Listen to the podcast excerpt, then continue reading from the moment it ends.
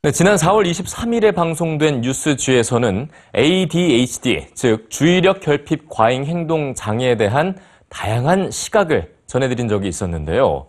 이 해당 방송은 여러 국가마다 ADHD를 바라보는 시각 차이가 존재하고 또 그에 따라서 이 치료에 있어서도 약물을 처방하는데 차이가 있다는 것에 주목을 했습니다.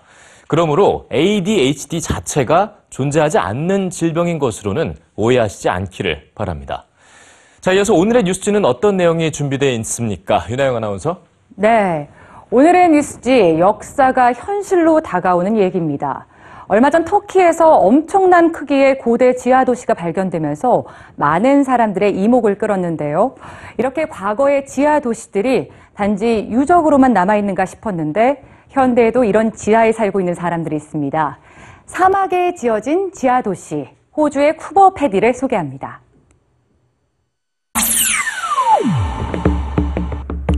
하늘로 높이 솟은 기암괴석들이 시선을 사로잡는 이곳. 바로 유네스코 세계문화유산으로 지정된 터키 카파도키아입니다. 다양한 모양의 암석들과 과거의 사람들이 흔적을 남겨놓은 바위골들은 여행객들의 발걸음을 붙잡기 충분한데요. 사실 카파도키아는 땅 위보다 땅 속이 더 유명한 곳입니다. 지하 55m, 현존하는 세계 최대의 지하 도시 데린쿠유를 비롯해 크고 작은 고대 지하 도시들이 카파도키아의 땅 속을 가득 채우고 있죠.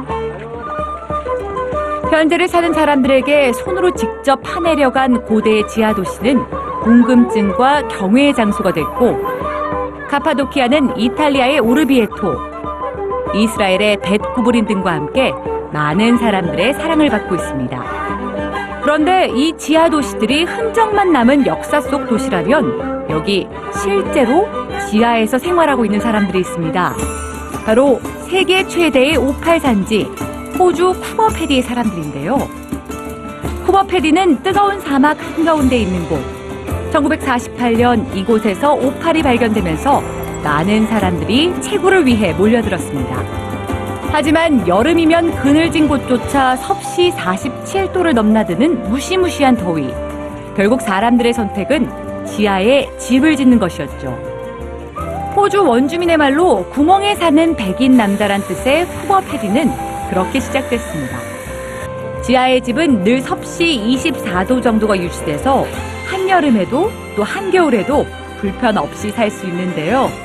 덕분에 텅텅 비어있는 지상과 달리 지하에는 주거시설뿐만 아니라 서점, 상점과 같은 편의시설과 세계 최초의 지하 교회, 또 외부인을 위한 호텔까지 그야말로 완벽한 도시가 자리 잡게 됐습니다. 때문에 쿠버패디에서만 볼 수 있는 특별한 광경도 생겨났다는데요. 바로 지붕 위가 아닌 땅 위에 솟아난 굴뚝들. 지하 도시의 맑은 공기를 공급하는 숨구멍인 셈입니다. 또 주유기처럼 생긴 물 공급 기계도 이곳에서만 볼 수 있는 독특한 모습인데요. 이 물도 무려 25km 떨어진 마을에 파이프를 연결해서 끌어오고 있습니다.